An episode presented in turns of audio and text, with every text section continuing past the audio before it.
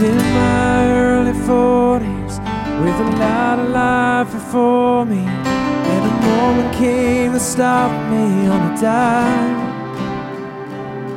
Spent most of the next days looking at the x rays, talking about the options, and talking about sweet time.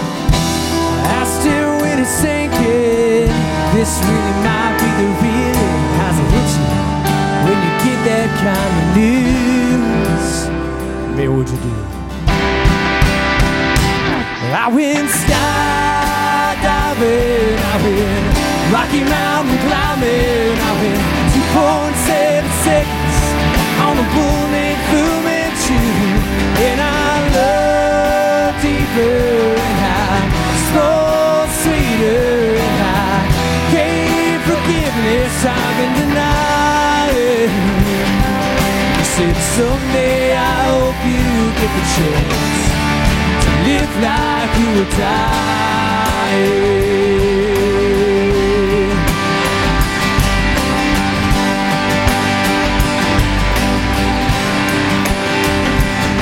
So finally the husband.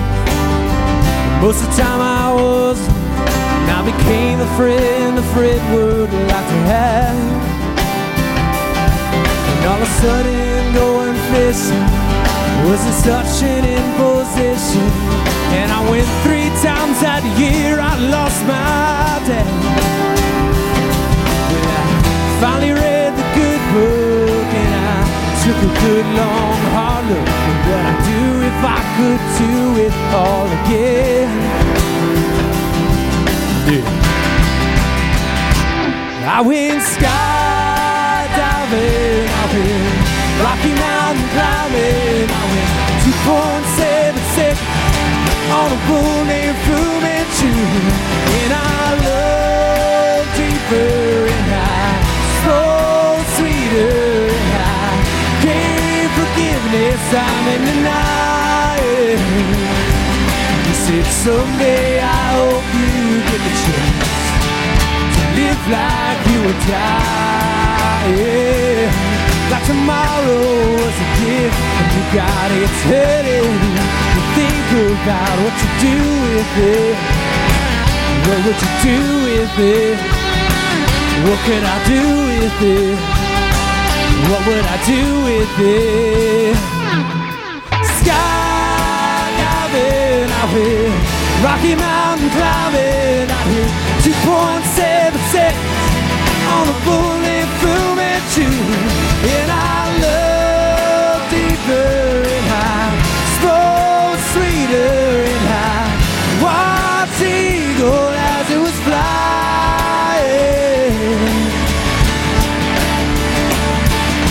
said, someday I hope you get the chance to live like you were dying. Live like you were dying. Live like you were dying.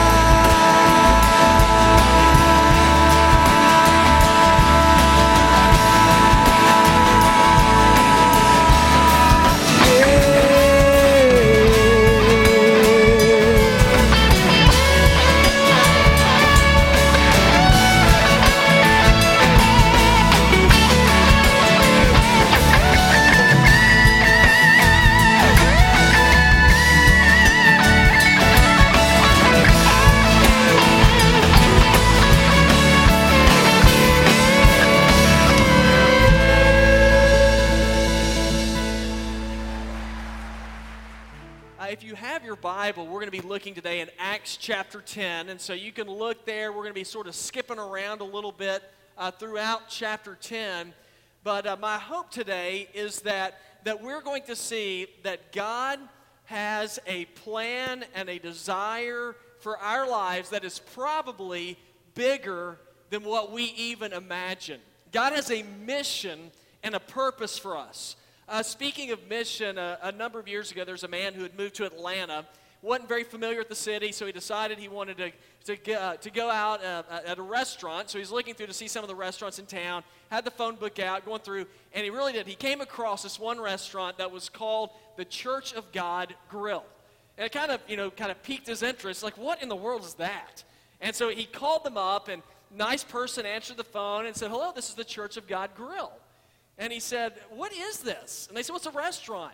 And he said, uh, Well, how in the world did you get that name? And they told him, They said, Well, a number of years ago, we, we started a church, and uh, right after service was over, we started selling chicken dinners to try to help, you know, offset some of the cost of the church. He said, Man, it got really popular. And he said, Before long, we had so many people coming that we had to quit having worship services. And so he said, now this was obviously a great example of a church that lost sight of its mission. Now, Village Church, um, I don't have a fear of us ever moving from Village Church to the Village Church Grill. Uh, but there are some things that I have concerns about, and one of them is that we always remember what our mission is, that we always remember what our purpose is and why we're here. And I have to say that since we uh, started in 2002, I would say that for the most part, we've done, we've, we've done, y'all have done a really good job. Uh, there's no doubt that over the years, we, we have seen God do some really neat stuff here. Uh, we've seen God really give us good favor in our community. We've seen God grow and bless us with a flourishing children and youth ministry. We've seen God open up doors for us to serve in our community. We've seen hundreds of people come into a relationship with Jesus. I mean, some really neat stuff. And so there's no doubt in my mind that God has his hand upon his church. Now, today we are, we are beginning a new series of messages called Live Like You Were Dying. And we, we are focusing in on this because I think that there's a lot of us who, or a lot of people in general, who just sort of, we sort of live life, you know, and we, we go through the, the regular day to day stuff. And then I think a lot of us come to the end of our life and we think, man, I wish I would have done more. And we kind of look back and we say, you know, if I had the opportunity to do that, I would do it differently this time.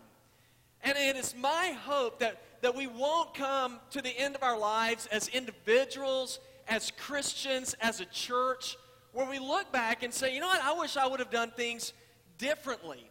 Now, y'all, just to let you know, by, by nature, I'm a pretty conservative guy.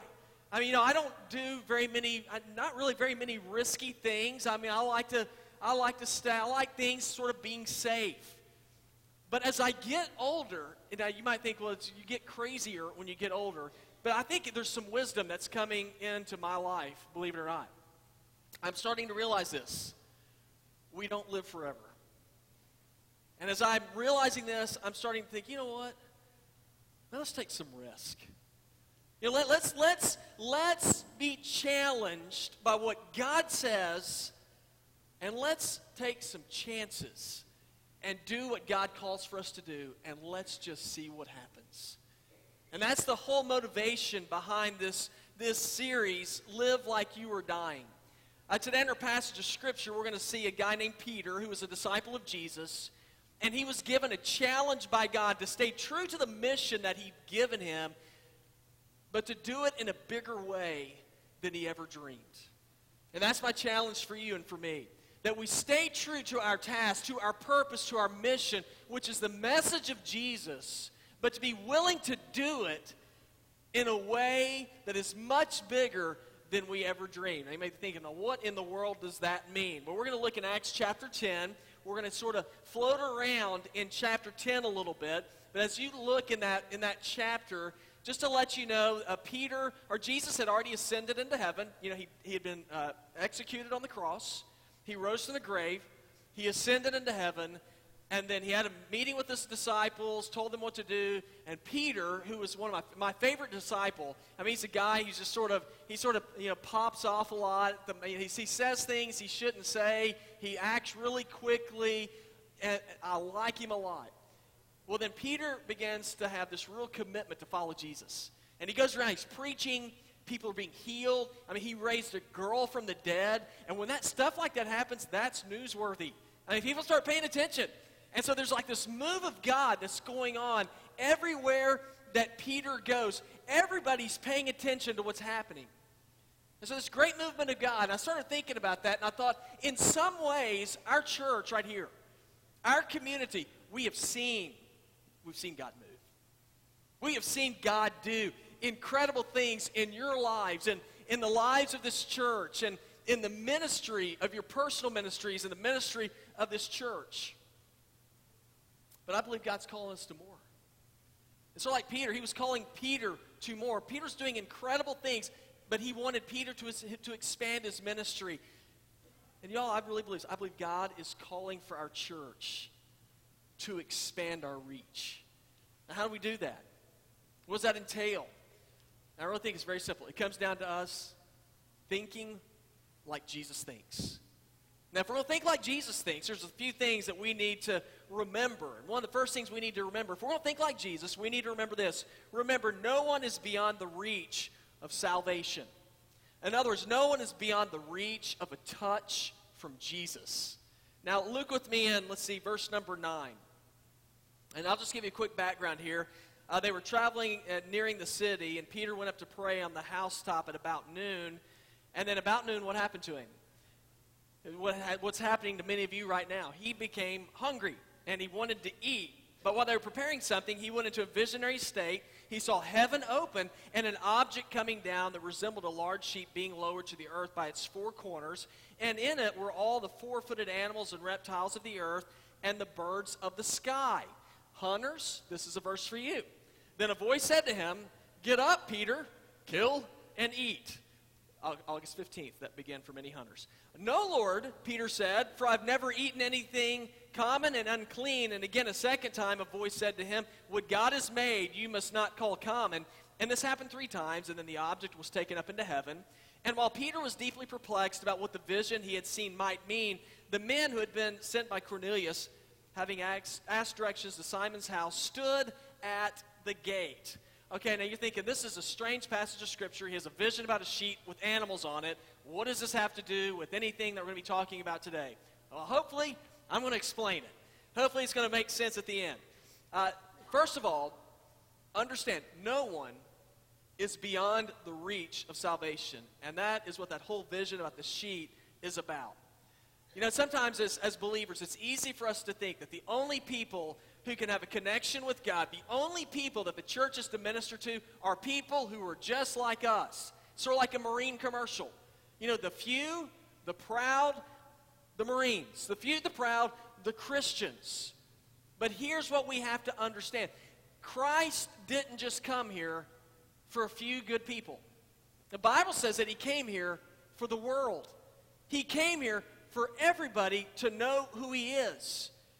And whenever Christ ascended into heaven, it's then that Peter gets this vision. You see, guys, whenever Jesus left here, the last message that he gave to his disciples is he's like, I want you to know this message of who I am and the mission that I have for people's lives, it is for all people. Matthew 28, verses 19 and 20 says, Therefore, go and make disciples of who? it says, of all nations, baptizing them in the name of the Father and of the Son and of the Holy Spirit, teaching them to observe all that I've commanded you, and lo, I am with you always, even to the end of the age. Jesus said, guys, you have a mission bigger than you. You have a mission bigger than the people you're around. It is to reach others, to reach the world. What the disciples and followers do with that message? They didn't do a whole lot. They just sort of hung around Jerusalem. They got pretty complacent you know, some neat things were happening, but they were not being obedient to what Jesus called them. So what does God do? He lights a fire under people so his mission will be accomplished. And he lights a fire under Peter, and he did it when Peter was in this town called Joppa, which is on the coast uh, of Israel. Uh, y'all, uh, I've had the opportunity to be there. Glenn and I were there this past year. And uh, just give you a little visual. It's a really neat place. It's on the coast. The water is it is so blue. I mean, it's a cool place. It's very beautiful. And this is where where Peter was. He's getting ready to have lunch, and all of a sudden there is a vision that comes to him, and it's told all these animals on the sheet.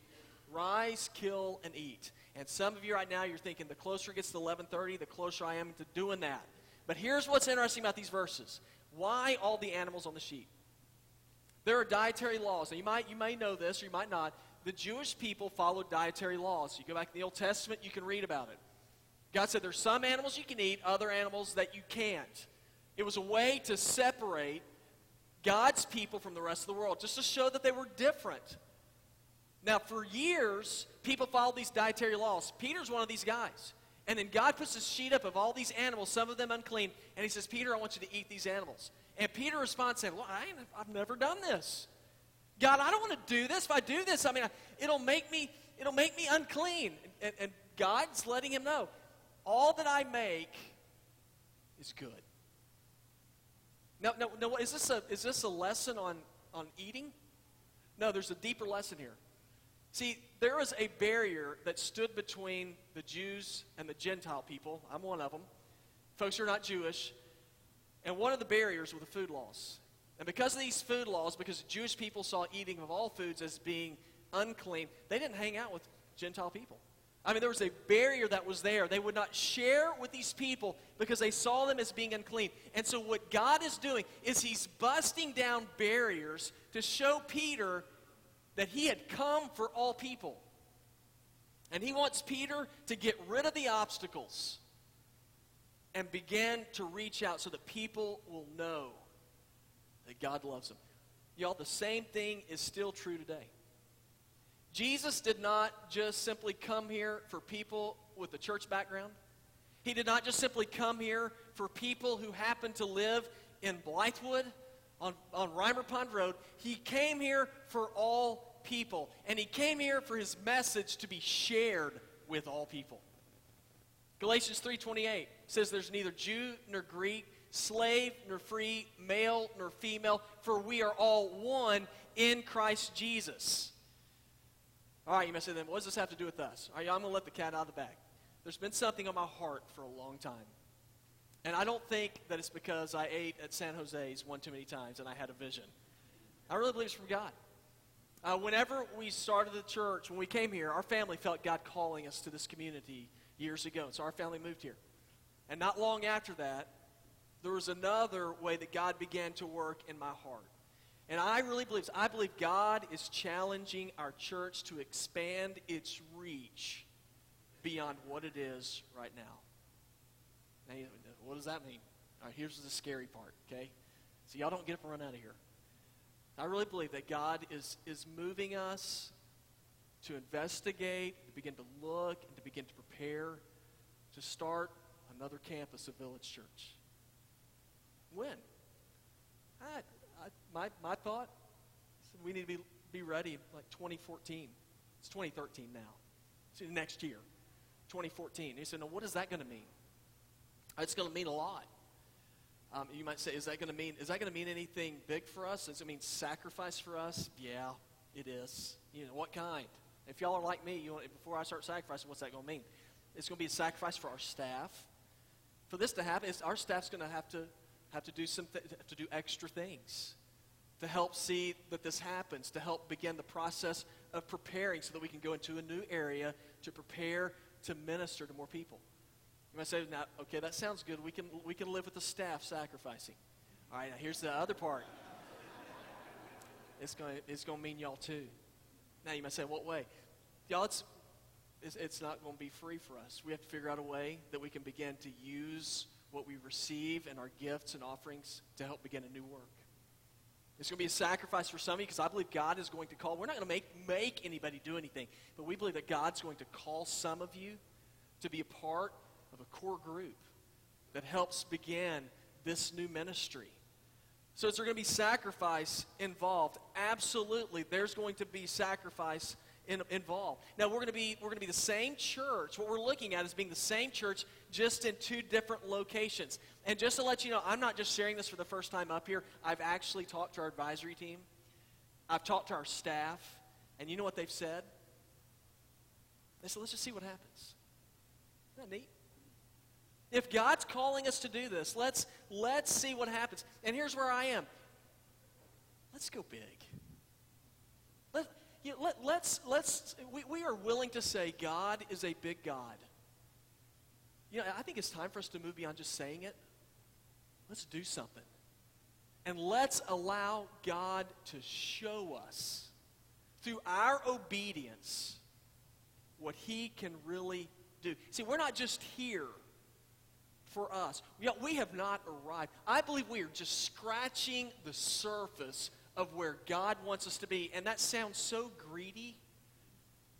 But it's not that I want to be greedy. It's just that I really believe God is so much bigger than we think He is. And when, when God has blessed us to whom much has been given, much is required. I believe God has blessed us so that we can bless others.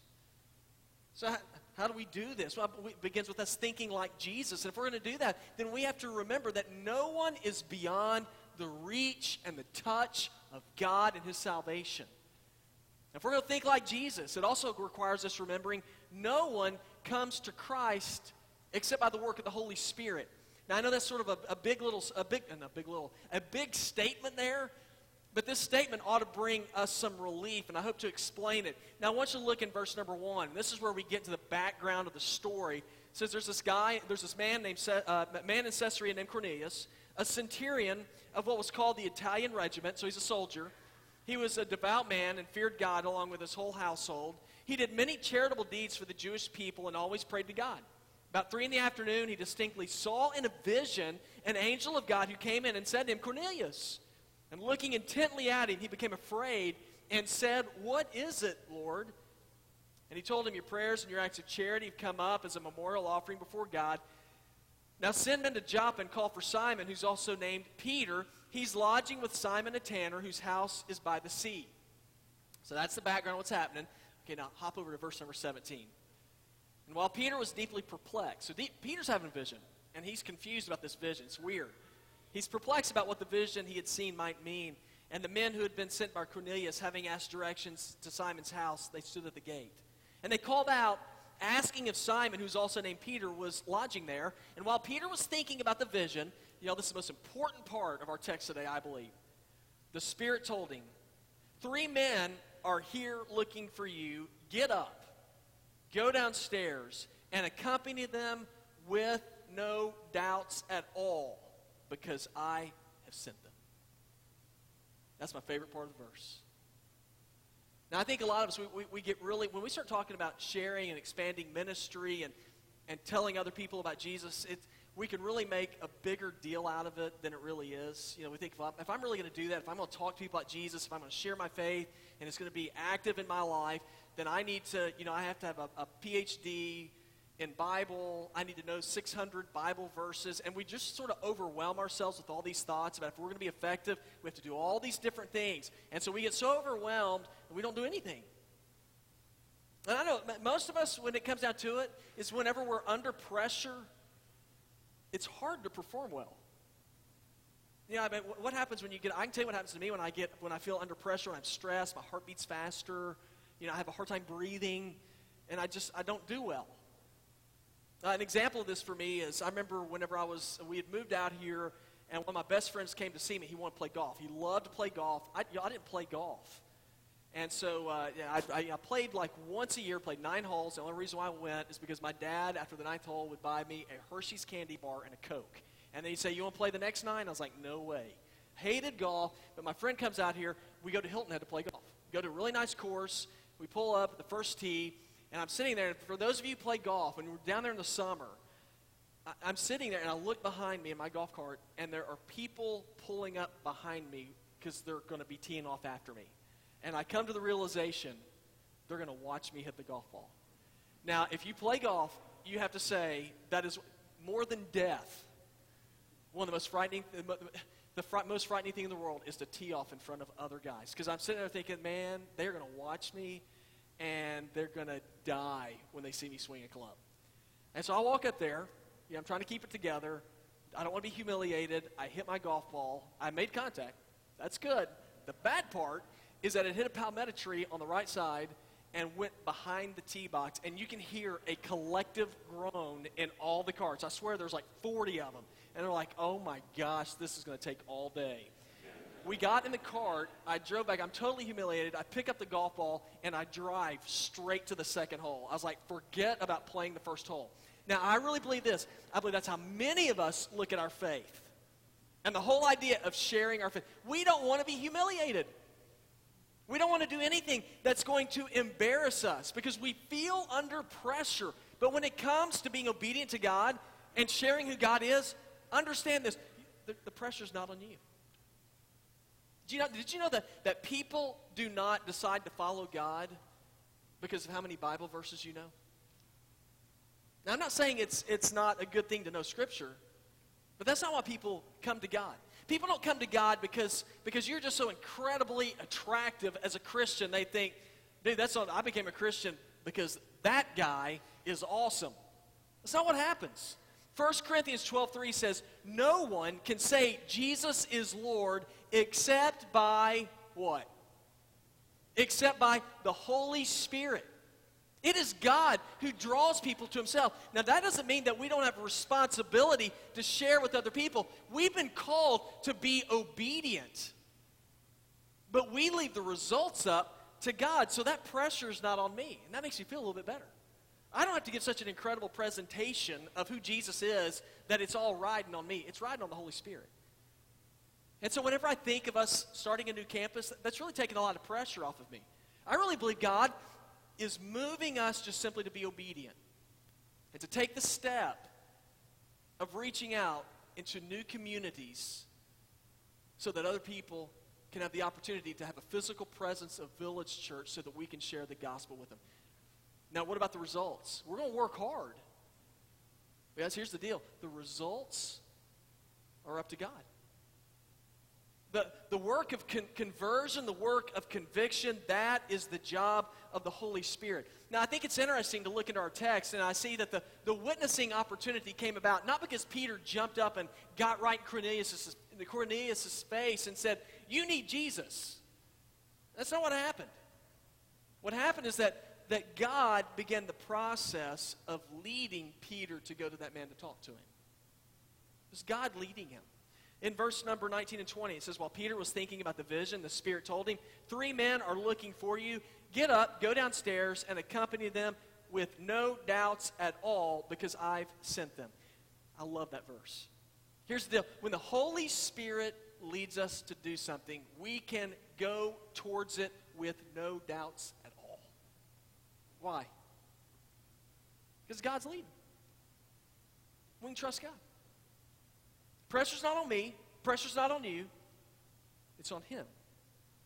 And so we just simply follow Him and be obedient to Him, and that is all that God is asking for us.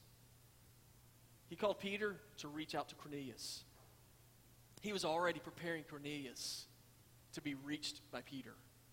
Now, when Peter received the vision, what was he doing? If you look in verse number 9, he's praying.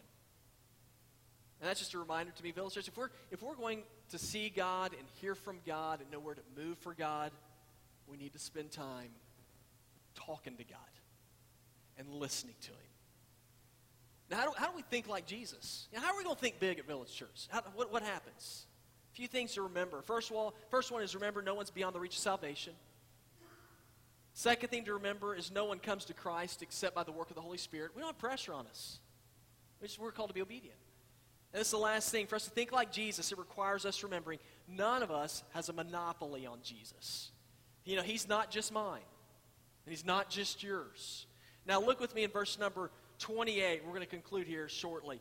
In verse number 28, it says, Peter said to them, and then he's talking to Cornelius at this time, who's a Roman soldier he says, You know it's forbidden for a Jewish man to associate with or visit a foreigner, but God has shown me that I must not call any person common or unclean. This is not a great way to introduce yourself to somebody.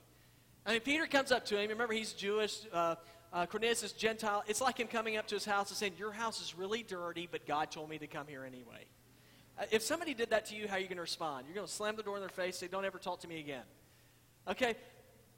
But Peter began to understand, even though this was strange to him, he goes on to say, God doesn't show favoritism. And I'm beginning to understand that God has called me to reach you. You're different than me, God's message isn't just for people like me, but it's for everybody. Village Church, I really believe that's where we are. God's called us to go in different places. This message is not just for us, this message is for everybody. Now, whenever we get something nice, what's what, is, what is in our nature to do when we get something nice? Now, I will tell you what my nature is. If I get something nice, I'll show it off. I want everybody to see it. Um, this happened to me a couple of years ago. A couple of years ago, and I'm going to, this will be, uh, I got a, uh, a, a Mustang GT. And so it's black. I know y'all have seen it. I know that you admire me. And uh, so some of you rudely call this my midlife crisis. Okay, so I don't like you. So some of y'all say that. Now, I will say this after 11 years of riding with the family and going on trips in a minivan, I deserve it. Okay, so the Mustang, it's really cool. And I like to drive around. One of the cool things about it is this is there a better sounding car than a Mustang when you crank it up? Gary Collins in our church taught me this that when you're coming to a stop sign, uh, getting or slowing down, drop it into first gear and then let off the clutch, and man, it growls. I mean, it is so cool. So like I'm a you know 40 plus year old man driving up to these kids in high school, and I'm just growling, looking at them, going, yeah, yeah, yeah. Yeah, there's something else I'd like anyway. So it, I feel really cool doing that. Okay, now, now even though I want to, I like to show it off. I don't want anybody else driving it. Right? It, that's, that's mine. You can look at it. You don't touch it. And we do the same thing with our faith. You know, we, we find God, we discover God, but it's mine. And we don't share it with anybody else. That's where Peter was in our text. He didn't want to share it with anybody else, but he began to come to the realization Jesus, Jesus didn't just come for me. How crazy is it for us to think that? Who did he come for? He came for all of us. And for us to be smug and silent about our faith is, man, is a selfish and disobedient thing we can do. Let me close with a story. Millard Fuller is the guy who founded Habitat for Humanity. You know, they got and built houses. And he's speaking to a bunch of preachers at, at Pittsburgh Seminary, 200 of them, and he asks a really interesting question. He goes through this whole speech, talks about the mission of, of Habitat for Humanity, and he said, Guys, let me ask you a question. He said, Is there ever a time when you can build a house so big that it's sinful? And every pastor immediately threw up his hand. But here's what's really interesting the question he asked after it. He said, I, he goes, You raise your hands. He goes, Now I got a question for you. He goes, At what number is it that your house is so big that it's a sin. You know, how many square feet do you have to have before it can become sinful? It got really quiet. And one brave pastor who was very honest said, I can tell you. I said, What? He said, It's when somebody's house is bigger than yours, then it's a sin. That's how we are as people, just in our nature. There's nothing wrong with God blessing us. Me tell you something, but when God blesses us, He expects us to use our blessings to share. Acts 20, 35, Jesus said it is more blessed to give than to receive. Village church, live like you were dying. We have been called to share. What are we to share? Share faith. Share it individually. There are friends and people you know that you need to reach out to and tell them about Jesus, to invite them into the church, to invite them into your V group. How else do we accomplish this mission? I believe we've been called to accomplish this mission by expanding the reach of our ministry now.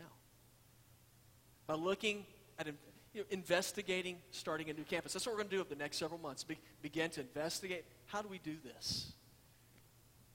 How do we have a, a, new campus where we can begin to reach more and more people? And so, my, my challenge for you is I want to encourage you to join with us in prayer that God would give us wisdom, that God would open doors, that we might expand the ministry and take a risk. And let's just see what God's going to do. I believe God's going to do great things. But before he can do it, we have to be willing to step out in obedience.